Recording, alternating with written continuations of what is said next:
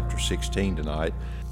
As we began that text, I wound up going back through John 14, 15, and 16, just, uh, just in preparation for really verses 1 and 4.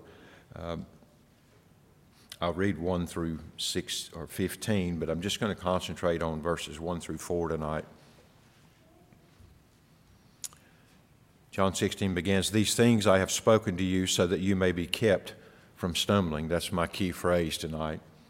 They will make you outcasts from the synagogue, but an hour is coming for everyone who kills you to think that he is offering service to God. These things they will do because they have not known the Father or me. But these things I have spoken to you so that when their hour comes, you may remember that I told you of them. These things I did not say to you at the beginning because I was with you, but now I am going to him who sent me, and none of you ask me, Where are you going? But because I have said these things to you, sorrow has filled your heart. But I tell you the truth. It is to your advantage that I go away, for if I do not go away, the Helper will not come to you. But if I go, I will send him to you. And he, when he comes, will convict the world concerning sin and righteousness and judgment. Concerning sin, because they do not believe in me. And concerning righteousness, because I go to the Father, and you no longer see me. And concerning judgment, because the ruler of this world has been judged. I have many more things to say to you, but you cannot bear them now. But when He, the Spirit of truth, comes, He will guide you into all the truth. For He will not speak on His own initiative, but whatever He hears, He will speak, and He will disclose to you what is to come. He will glorify me, for He will take of mine and will disclose it to you. All things that the Father has are mine. Therefore I said that He takes of mine and will disclose it to you. So all of this discourse is happening just, just before the cross. And so uh, one of the things that occurred to me as I was reading in chapter 16 is that all, the, all that he said going before in chapters 14 and 15, uh, he's speaking these truths. Uh, I think in some ways understanding that there's going to come a time and there's going to come a circumstances where they're not going to immediately recall in their own strength all that he's saying, but he's, he's laying it down, as it were, uh, for future reference or for future use. As they're not aware uh, at this moment of what kind of persecution they're going to come under. Uh, but he clearly says to them that they are going to do that. In fact, uh, he begins that in chapter 15 when he speaks of the world's uh, hatred for them. And so, in the first four verses, Jesus writes these things These things I have spoken to you. Uh, so, the question I'm asking is what things does he refer to? Those things immediately prior, or, or those things going back to chapter 14? Uh, you could expand that to mean everything I've said to you, but I, I do think that he's talking about a certain uh, part of his words, and I do believe they go back uh, into this upper room discourse at least to chapter 14. So, so that's what I want to look at. But he says he's, he's spoken these things for a very specific reason, and so that they might not stumble. Now he goes on to say, uh, right on the heels of that, but they will make you outcasts from the synagogue. But an hour is coming for everyone who kills you to think that he is offering service to God. So, what I'm looking at tonight is that's a situation that apparently, in Jesus' understanding, might be a provocation for their stumbling or a cause for their stumbling. Uh, obviously, being cast out of the synagogue has all its own implications. They're really cut off, as it were, for the typical life of Israelites. Uh, they're essentially kicked out of the church, uh, if you might phrase it in that way. So they're sort of excommunicated out of their normal routines where they would go, normally go and practice in the synagogue. So they're going to push you out of there, they're going to isolate you uh, religiously. They're going to squeeze you out of the religious realm of the Israelites. And not only that, but there is an hour coming to where they will kill you and they as though they were doing a service to God. And that's really frightening because that may not necessarily be Roman persecution. Uh, that may be those who are persecuting you in the name of God, or, or you might say in the, in the attempt to preserve their ideals of religion or their godliness. So these people are going to come at you and they're going to take you out, not just, not just as a murderer or a, or a seditionist or something like that. They're going to come at you with some sort of false religious uh, ideas in regards to that. They're going to shut you up to preserve God, as it were. And so that's a really frightening situation. So Jesus says to them, I have spoken what I've spoken to you. I've spoken these things so that you might not stumble when that time comes. so when I read that, it makes me immediately uh, interested in what it was that he said, and not only what he said, but its relationship to my not stumbling. Because the implication is, without having spoken these things, you would stumble. And obviously, obviously there's, a, there's an overall idea that it is the Word of Christ. Yes, he's speaking the Word of Christ, but he delineates very specific things beginning in chapter 14, leading up to this point. So that's what I want to look at tonight. And I do think this is rel- relative or relevant to where we are in our day today. Uh, let me just say that uh, I think there is a time when the, the church, quote unquote, the, the buildings and the gatherings of people, the true doctrines of Christianity will become so distasteful to them that you will literally be squeezed out of those gatherings. And they will still say they're the church, but you are her- heretical or some other thing, and they will push you out of the synagogues, as it were, or the local institutional churches. And I think with some time that will progress to the point that someday the silencing of you will be viewed in their eyes as a service to the God that they have created, as it were, in their own minds. And I think that's where the persecution will begin. So this is relevant to us. When I read that, I think he's speaking immediately to his disciples. Certainly, in the first couple of centuries, there was persecution, heavy persecution in the Christian church from the Roman Empire, obviously, and from Judaism as well. So, so he's speaking relative to them personally, but it has universal application, I think, and it certainly does to us as well. So I'm really interested in how Jesus says I am to, I am to guard myself against stumbling when that happens. Some people will stumble just by being put out of the church. All of us would, would struggle, I'm sure, if we knew that our lives was going to be our lives were going to be taken and that we're going to be taken under the guise of preserving godliness by shutting us up. So it's interesting to me about what Jesus is going to say. Uh, before I get to that, verse 3, he tells them why they will do these things. These things they will do in other words, they'll cast you out of the synagogues and they'll kill you and, uh, as though they are offering service to God. The reason they do these things is because they have not known the Father or me. He's already talked about that at the end of chapter 15. And then he tells them again, But these things I have spoken to you, so that when their hour comes, this is part of keeping you from stumbling, when their hour comes, you may remember that I told you of them. These things I did not say to you at the beginning because I was with you. And then he goes on to talk about the Holy Spirit who is promised. So, just in a brief review of what he said to them in chapter 14, verses 1 through 3, you remember this do not let your heart be troubled. Believe in God, believe also in me. In my Father's house are many dwelling places. If it were not so, I would have told you, for I go to prepare a place for you. If I go and prepare a place for you, I will come again and receive you to myself, that where I am, there you may be also. So, one of the things that he had spoken to them that I believe was supposed to equip them against stumbling when that hour came was that they have a certain place they have a place that has been guaranteed by Christ going away, laying down his life for them in preparation of our communion or our entrance into the presence of the Father. So that's supposed, that's supposed to be stabilizing when the hour comes. So when they throw you out of the synagogue, when it feels like you have no place among your people, be encouraged and don't stumble because I have prepared a place for you. There is a place for you beyond the synagogue. And when they push you out of the church because the church will no longer endure sound doctrine, don't be discouraged. Don't stumble. Don't fall because I have prepared a place for you. And that is a certainty.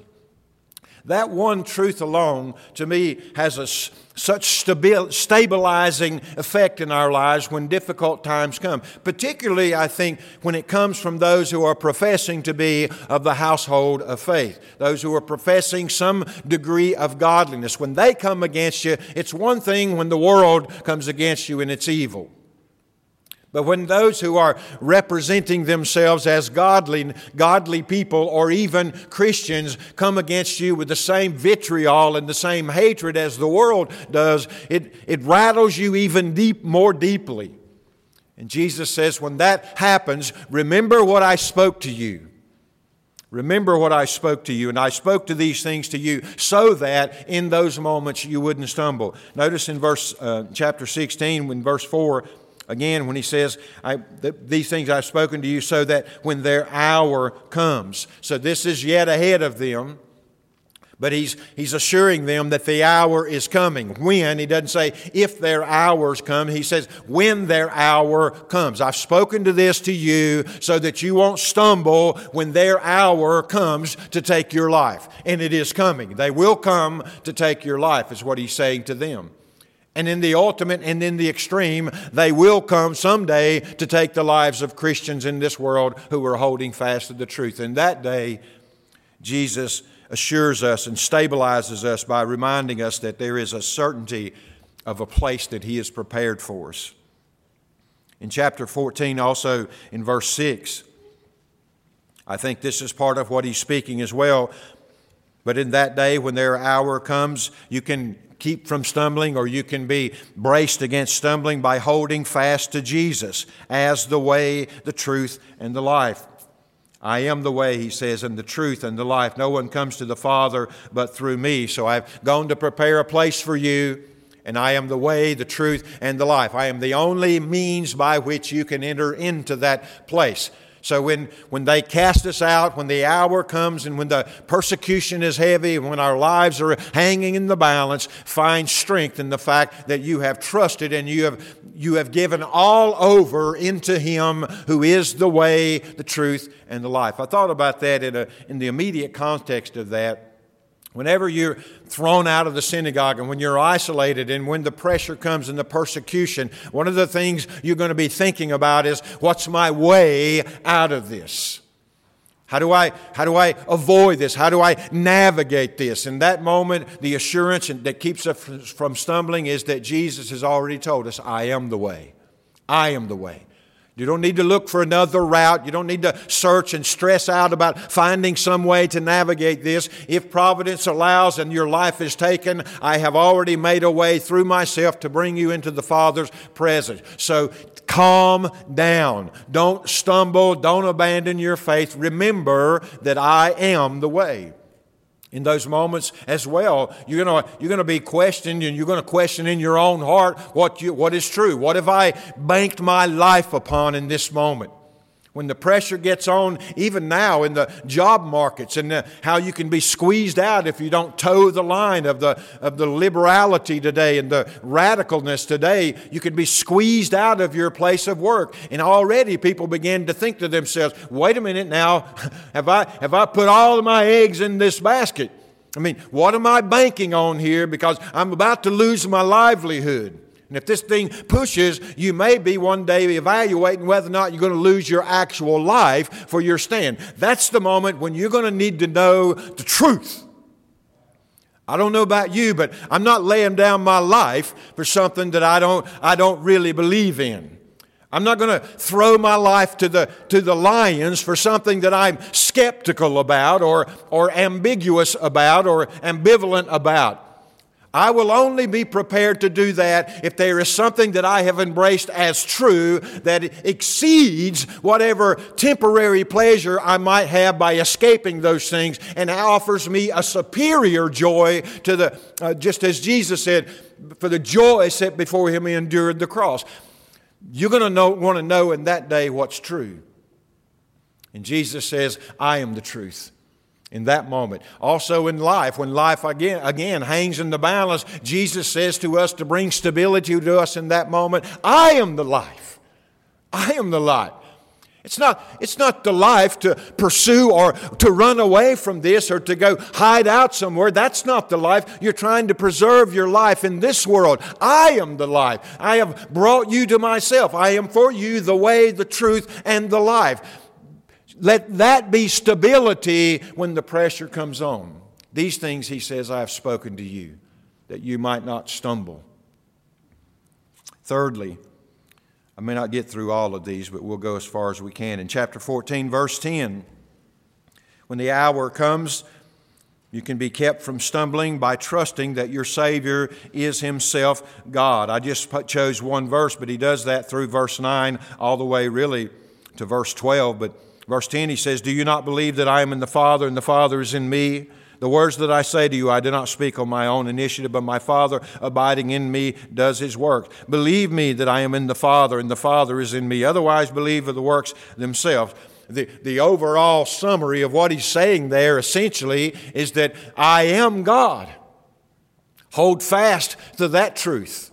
I mean, to me, that's stabilizing. And if He is God, then there is a providence and a sovereignty at work, even in my being thrown out of the synagogue or even in my life being taken for the testimony of my faith. There is a providence ruling there and a preservation having been united to this one who is God incarnate, God the Son who takes me into the presence of God the Father and indwells me by God the Holy Spirit later on. He'll share in us in this moment. That's stabilizing.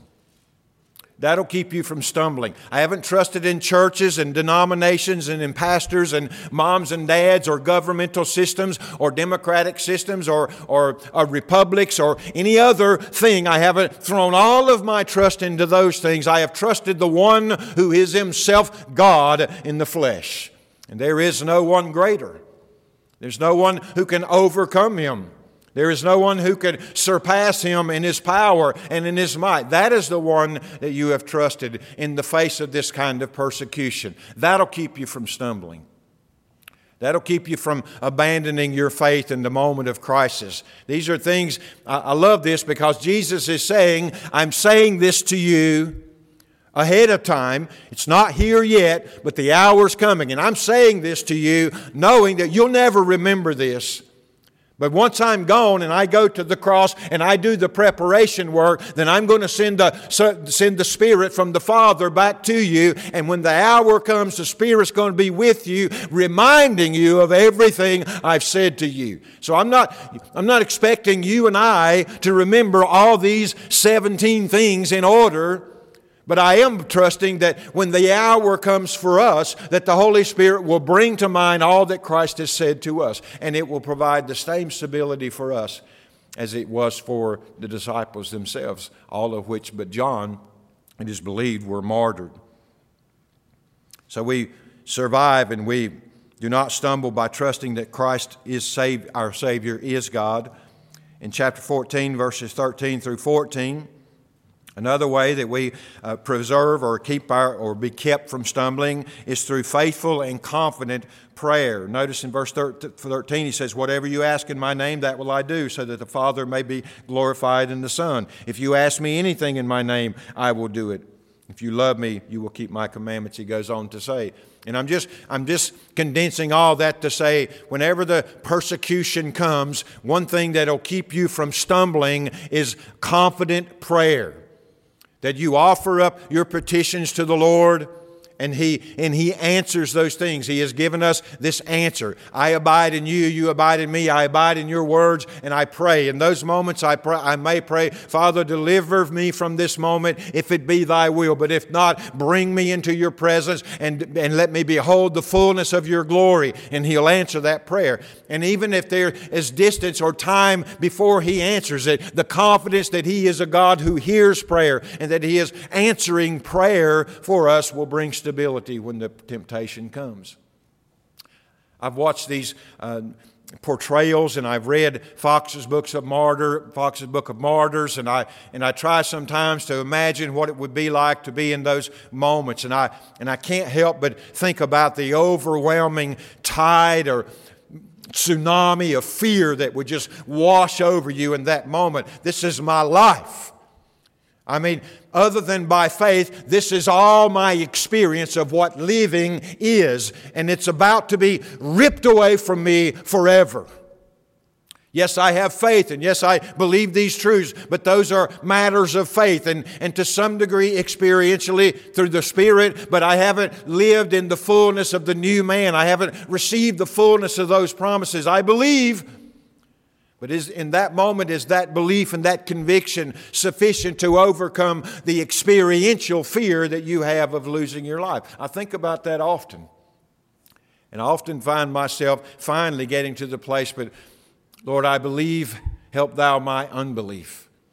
Lord, I believe and I trust on this side of the suffering, but in the midst of the suffering, I recognize that it will crush every ounce of of reliance upon my flesh that remains in me. And in that moment, oh God, would you embrace me and let me know of your presence so that I might stand boldly upon the name of Christ as they take my life.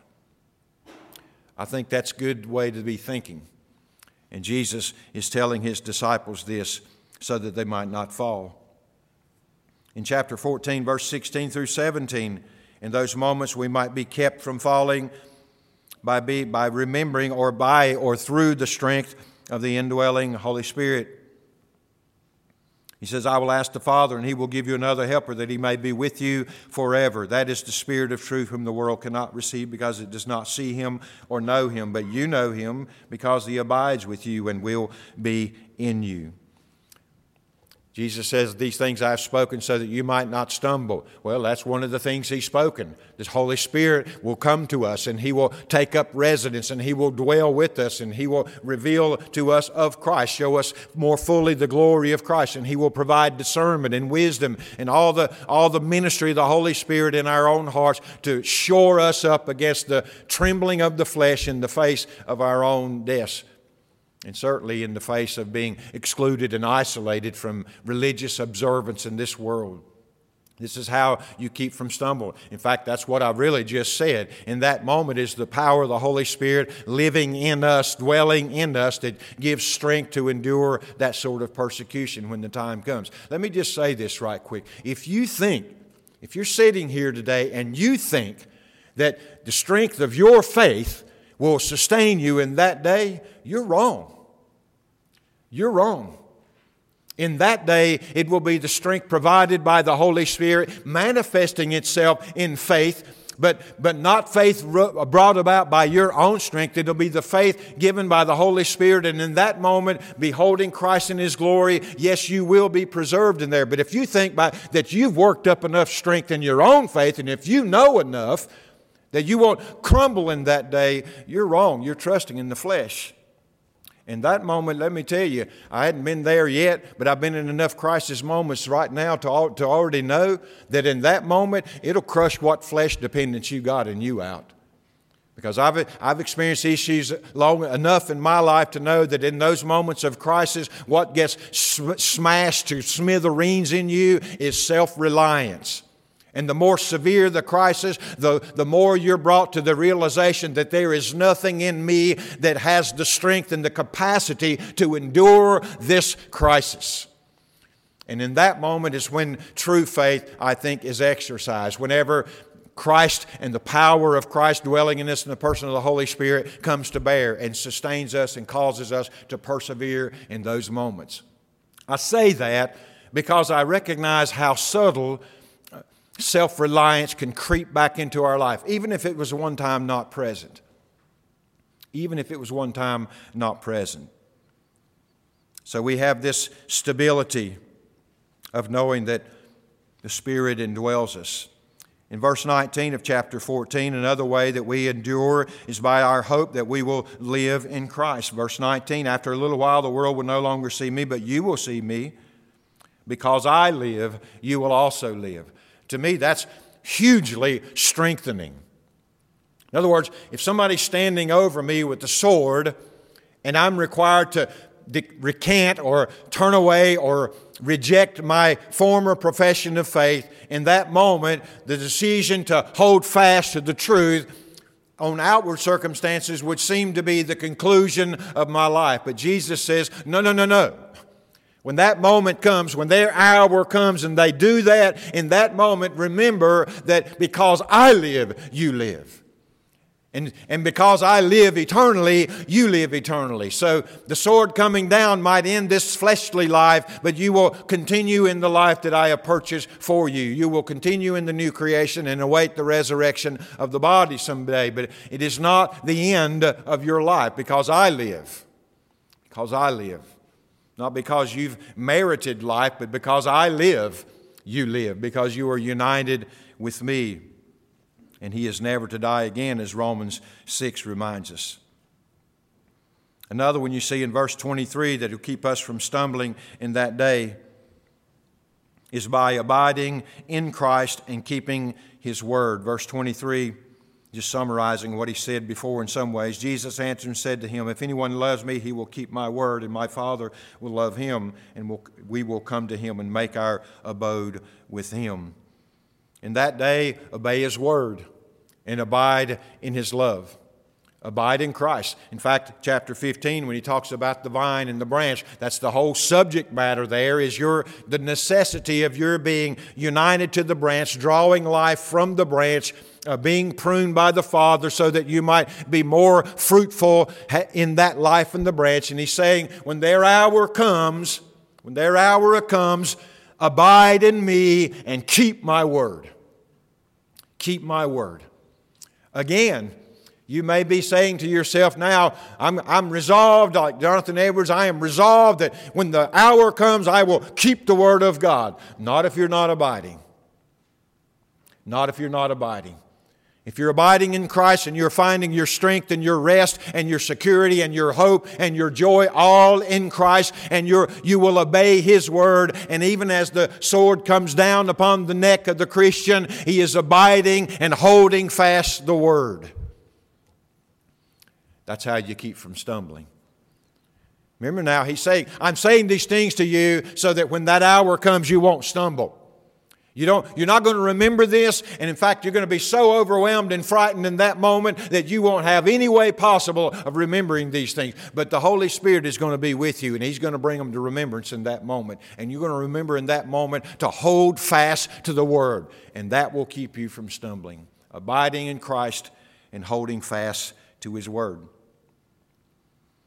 Let me, let me say this I do think we can be practicing this now in the little crisis, right? In other words, I don't want to wait for the big one to get here and see if this works. Uh, I want it to be here when it looks like my kids are going wild. I want it to be here when it looks like my marriage is falling apart. I want it to be here when my job suddenly goes away. I want it to be here. I want to, I want to be practicing this when the doctor says, We found a tumor. I, I, want, I want in the smaller crises, I want to See if this works. And those, that's where you grow and, and you're trained and relying upon Christ so that when the hour comes, you will have some experience at least in working through these things. Please don't wait till the hour's here and try to do a cram study or, or cram course that night before so that you might stand in that moment. I mean, as believers, we have the Holy Spirit indwelling now, and He can bring to mind these things in the smaller crises and certainly be preparing us for the larger ones, the, the largest of which I think will be our departure from this life, whether by force or by natural causes, as we call them. In verse 26, we see another one here in that moment, when the hour comes, we will be sustained and kept from stumbling by spirit giving given discernment and remembrance. This is the verse i've been touching on. But the helper the holy spirit when the father will send in my name he will teach you all things. That's where i'm getting the discernment and, and just general knowledge and bring to your remembrance all that i said to you. So i'm laying this down sort of as a foundation understanding that you won't be able to recall all this, especially when the hour comes upon you. But I'm saying that so when the Spirit comes, He will bring to remembrance everything I've said to you. And in that moment, you will find why I gave it to you, why I gave you this word. In that moment, you won't stumble. so we can rely at that moment on spirit given discernment. There there are lots of things the Lord has taught me and He's taught you. And in some ways, He has given us a spirit of discernment through the truth of His Word and through the sanctifying, uh, through, through our sanctification. And we, we kind of see through things a little better than maybe we did last week. But when the hour comes, the discernment, the need for discernment is going to be great in that moment because you're going to have to be able to see through the circumstances in front of you to find a sure hope to hold to in that moment. And Jesus says, You won't stumble in that day because there will be the Spirit dwelling with you, giving you discernment, granting you discernment, and bringing to your mind all that I have said to you. In verse 27, I love this one as I was meditating upon it, but you won't stumble in that day because you will have the peace of Christ. You will have a resting in Jesus Christ. He says to them, verse 27 Peace I leave with you, my peace I give to you. Not as the world gives, do I give it to you. In other words, it won't be withdrawn. So, in the moment of that crisis, when they throw you out of the synagogue or put you out of the church, when they no longer will tolerate truth proclaimed in the, in the public forum, when they isolate you and you're jobless and you're scrambling to try to figure out how to feed your family, and one day, perhaps in our lifetime, perhaps in the lifetime of our children, and they come to you and they demand to imprison you and ultimately take your life for your faith, there will be something strange about you. You will be at peace. Now, that's a promise. I think we have a taste of that now, but I hear that as a promise. That'll keep you from stumbling. What? Believing and trusting that that peace will be there. But certainly in the moment, that peace will be there. Can you imagine that? I mean, we talked about it a little bit, I think, on Sunday night, but the martyrs, how many of those went to the stake and went to the fires and went to the Colosseum singing praises, joy, joyful praises unto God? How many of those were crying out to God and, and praising God in the moment that their lives were being taken? I mean, there is a peace that surpasses, surpasses understanding, and that will surround your hearts, is what the scriptures say. Paul cites that as well. And so when that hour comes, you will be kept from stumbling by this inward peace of Christ. That is, uh, it's just kind of funny to me in some ways, but when it's there and the world sees you in a crisis and they see that peace, they are really dumbfounded by that. I mean, everything outwardly suggests to them that you ought to be in a panic. You ought to be in a tizzy. You ought to be hair on fire, seat on fire, running for your life. And right in the midst of all of that, that would provoke them to flight, you are just as calm and easy as can be. You are trusting. You are not uh, deluded. You obviously know what the circumstances are, but there is an inner deep peace that ensures you, assures you that you will persevere through this and one day persevere all the way home. That's unexplainable to the world. It's, it's irresponsible to the world. But that's what Jesus has said to them, and I think he's referring to that when he says, This will keep you from stumbling in that day, if you'll remember that. In verse, chapter 15, verses 1 through 8, in that day, I think you'll be kept from stumbling by abiding in Christ with his life producing fruit being borne in your own life. Verse 1 through 8. I won't read all of that. We've already gone through that, but he says, If you abide in me, verse 7, and my words abide in you, you ask whatsoever you wish will be done for you. I am the vine, you are the branches. He who abides in me and I in him, he bears much fruit, for apart from me, you can do nothing. I, I thought about this verse and I said, How does, how does remembering that when the hour comes or when the when the hour comes that is a span of time so there may be not momentary but it might include a span leading up to that. And i thought how is that relevant? How is that going to provide stability for me in that moment? And i thought about this. Uh, there's nothing that says that's discontinued when the hour comes. In other words you're not abiding in me until the hour gets here and then i'm going to cut you off That's an abiding relationship, an abiding all the way through these early days and these joyful days of your Christian life, but abiding through the more difficult days. But even in the hour, as the hour approaches for your life to be taken from this world, there's no indication whatsoever that that abiding relationship comes to an end. And so, since that does not come to an end there, then the fruit being borne by that relationship, neither does it.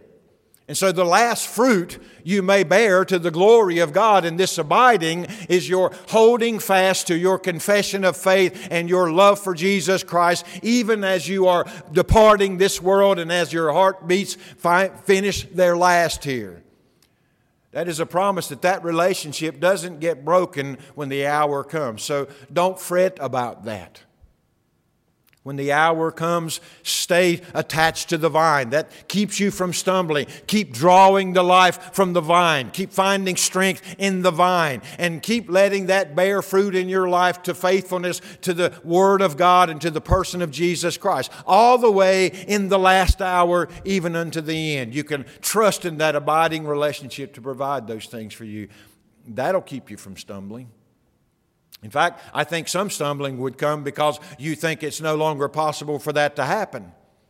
You think that it, He can't provide with me strength and calm and peace in the midst of such circumstances. I just don't believe He can do that for me, and I, and I stumble in that moment. Jesus is saying, You can be preserved from that stumbling by believing what I have said to you.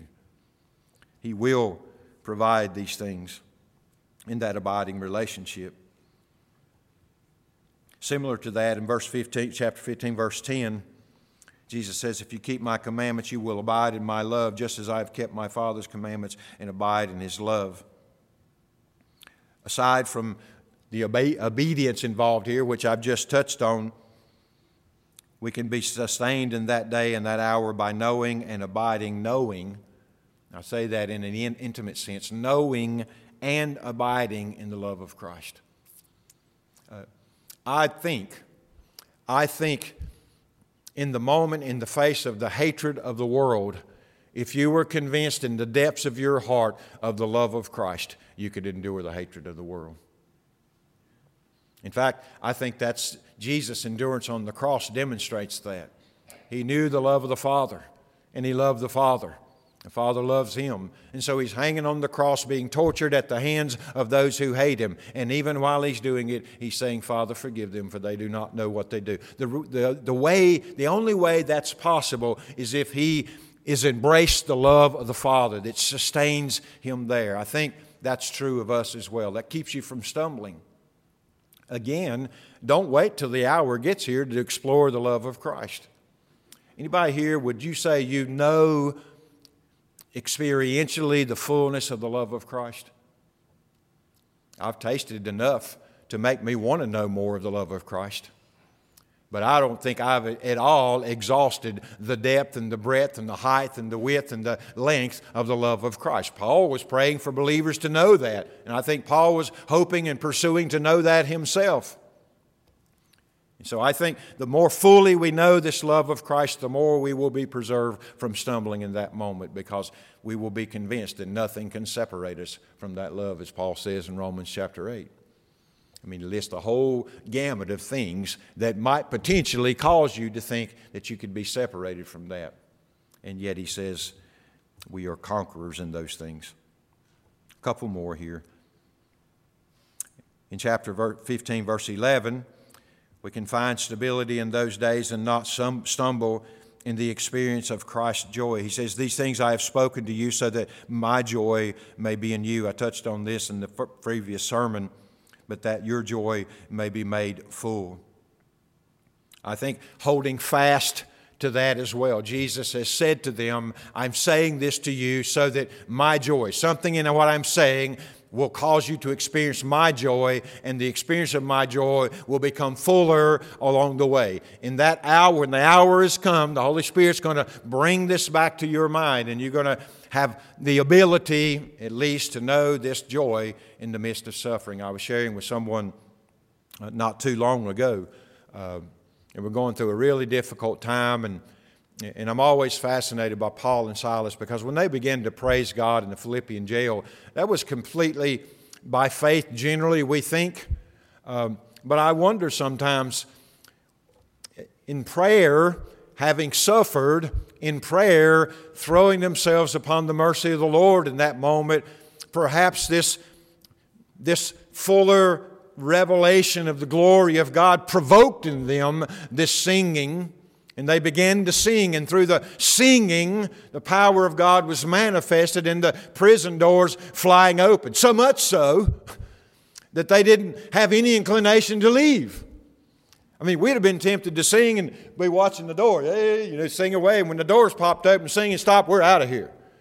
They were caught up in the worship of God, and in the worship of God, the power of God was manifested in the prison doors flying open, and so caught up in the glory of God were they that they didn't immediately pursue the exits. Let's stay here a while. I mean, that says something about the joy of the Lord. And Jesus, I think, reminds them when the hour comes, remember what I've said to you about my joy and about the possibility of it becoming full in you. All, by the way, all your joy is going to be gone. The joy you took in the healthy life, the joy you took in a large family, the joy you took in prosperity, all the joys you took in this world, in that hour, they're evaporating.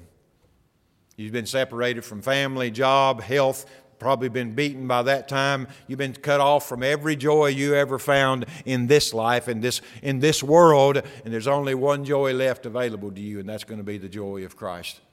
And when that's your only joy, that's when that joy becomes full. And I think that's what he's saying to them. In chapter 15, verses 13 and 14, you can be kept from stumbling here literally by the sacrifice of Christ on our behalf. I thought about this a lot in the last several weeks. Jesus is saying these things just prior to going away to the cross. He said that to them plainly by now. My hours come. What shall I say? Father, deliver me from this hour. This is why I came. I mean, the Son of Man is going to the cross. So he's laying all of this out. And if he doesn't go to the cross, in some sense, they're empty promises. The cross is the purchase of the, and the guarantee for all that he's saying to them. That's why he says, you, you, you, you don't, you're worried about what I'm saying to you and you're not even thinking about where I'm going, but it's expedient that I go. In fact, it's to your advantage that I go because if I go, that means I go through the cross, I go to the Father, I send the Holy Spirit back, and he brings to bear all that I'm purchasing on the cross for you. You better be glad I'm going. You better be thinking about the, the strength going to be provided for you by my going. And so he says that essentially in verses 13 and 14.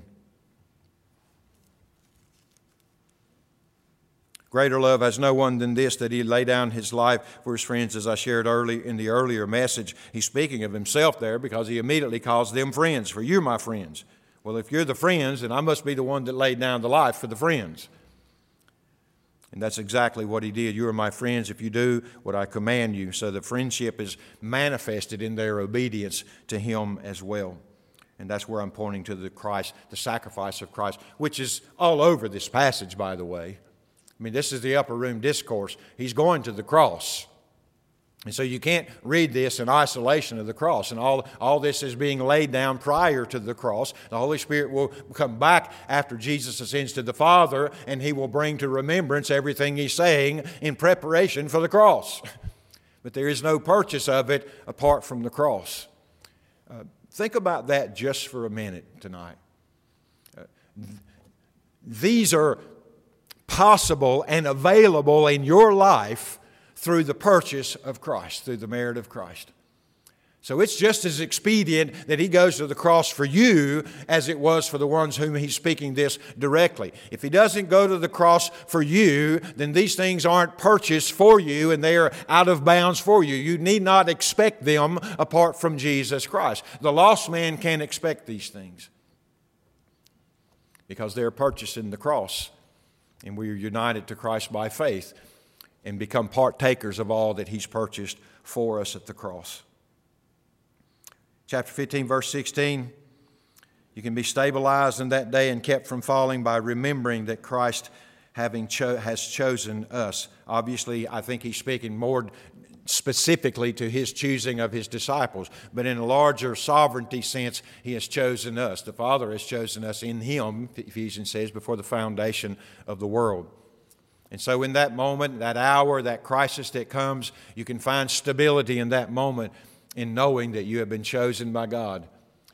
That's important to me because if I've participated in that in some way or contributed some way to that, and I'm, I'm in some equal part covenant with God for my salvation, when the hours come, I just might renege on my end and therefore be cut off. I think this is the assurance that in that hour, the remembrance that He chose us. And He covenanted with Himself to bring us into his fellowship. And in that moment, he's not going to break his covenant. And the executioner's sword won't break his covenant either. We are secure in that moment purely on the basis of his having chosen us. I'm just going to read the last three, and you can look at them yourself. I really should touch on this one. um, You'll be sustained in that day, this is interesting, by the love of the brethren.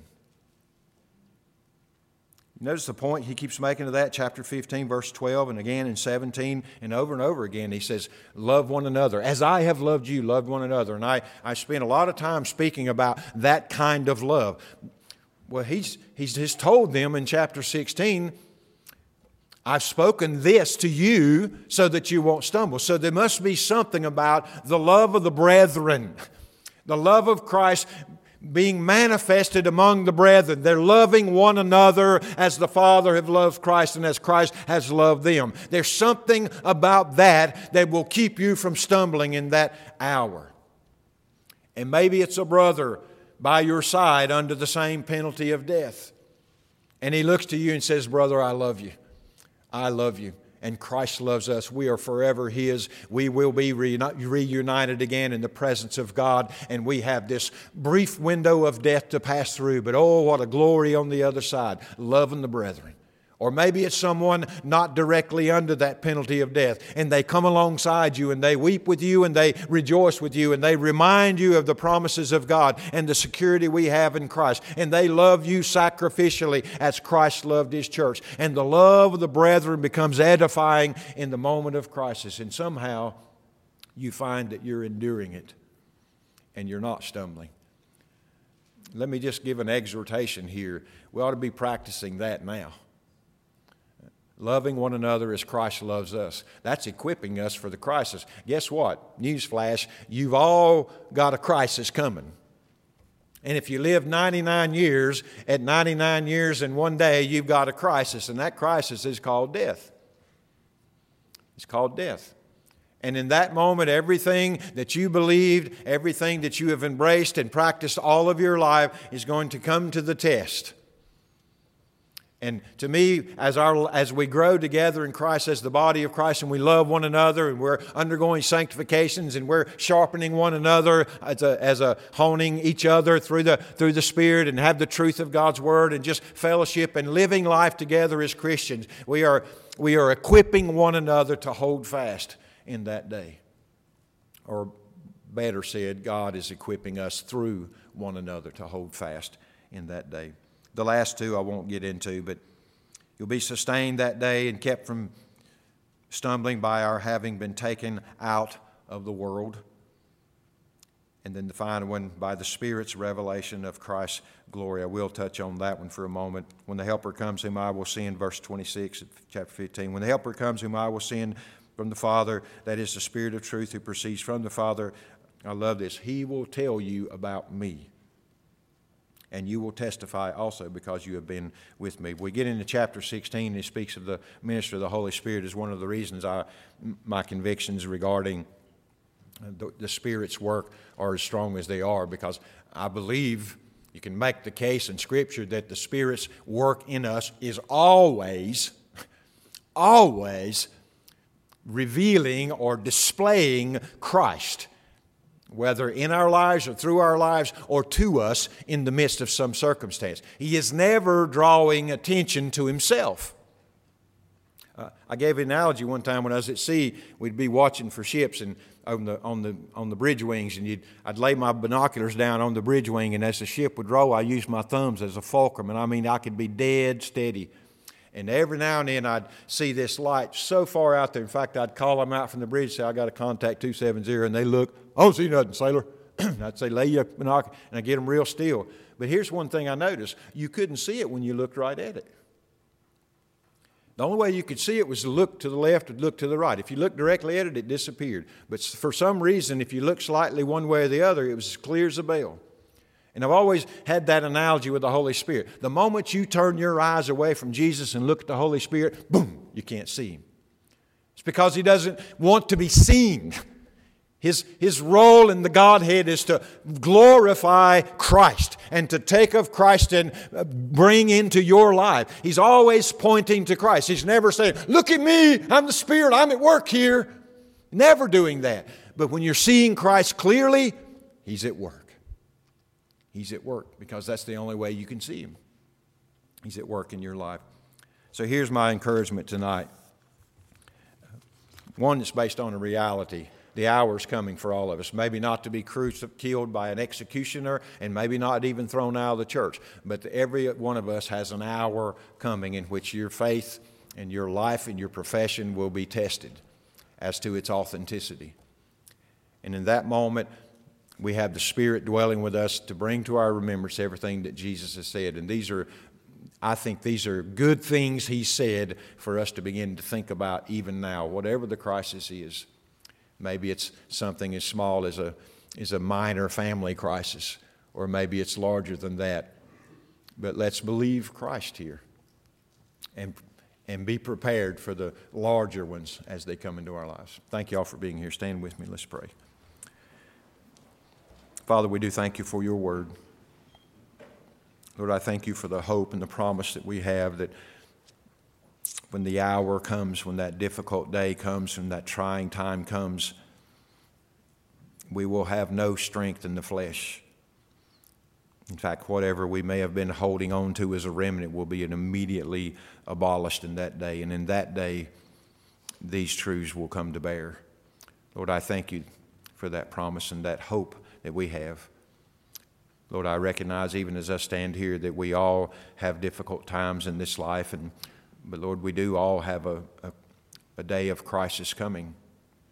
And I just pray that by your Spirit and through your truth and by your grace, we will be found faithful in that day, that we would not stumble, that even our death itself, even the way we face those days, will be a testimony of the power of Christ dwelling within in the Holy Spirit. Bless those who've come tonight, Father. Bless their families, their lives. Lord, grant them guidance and discernment in every area of their lives that you might draw them nearer to yourself. We ask in Jesus' name. Amen.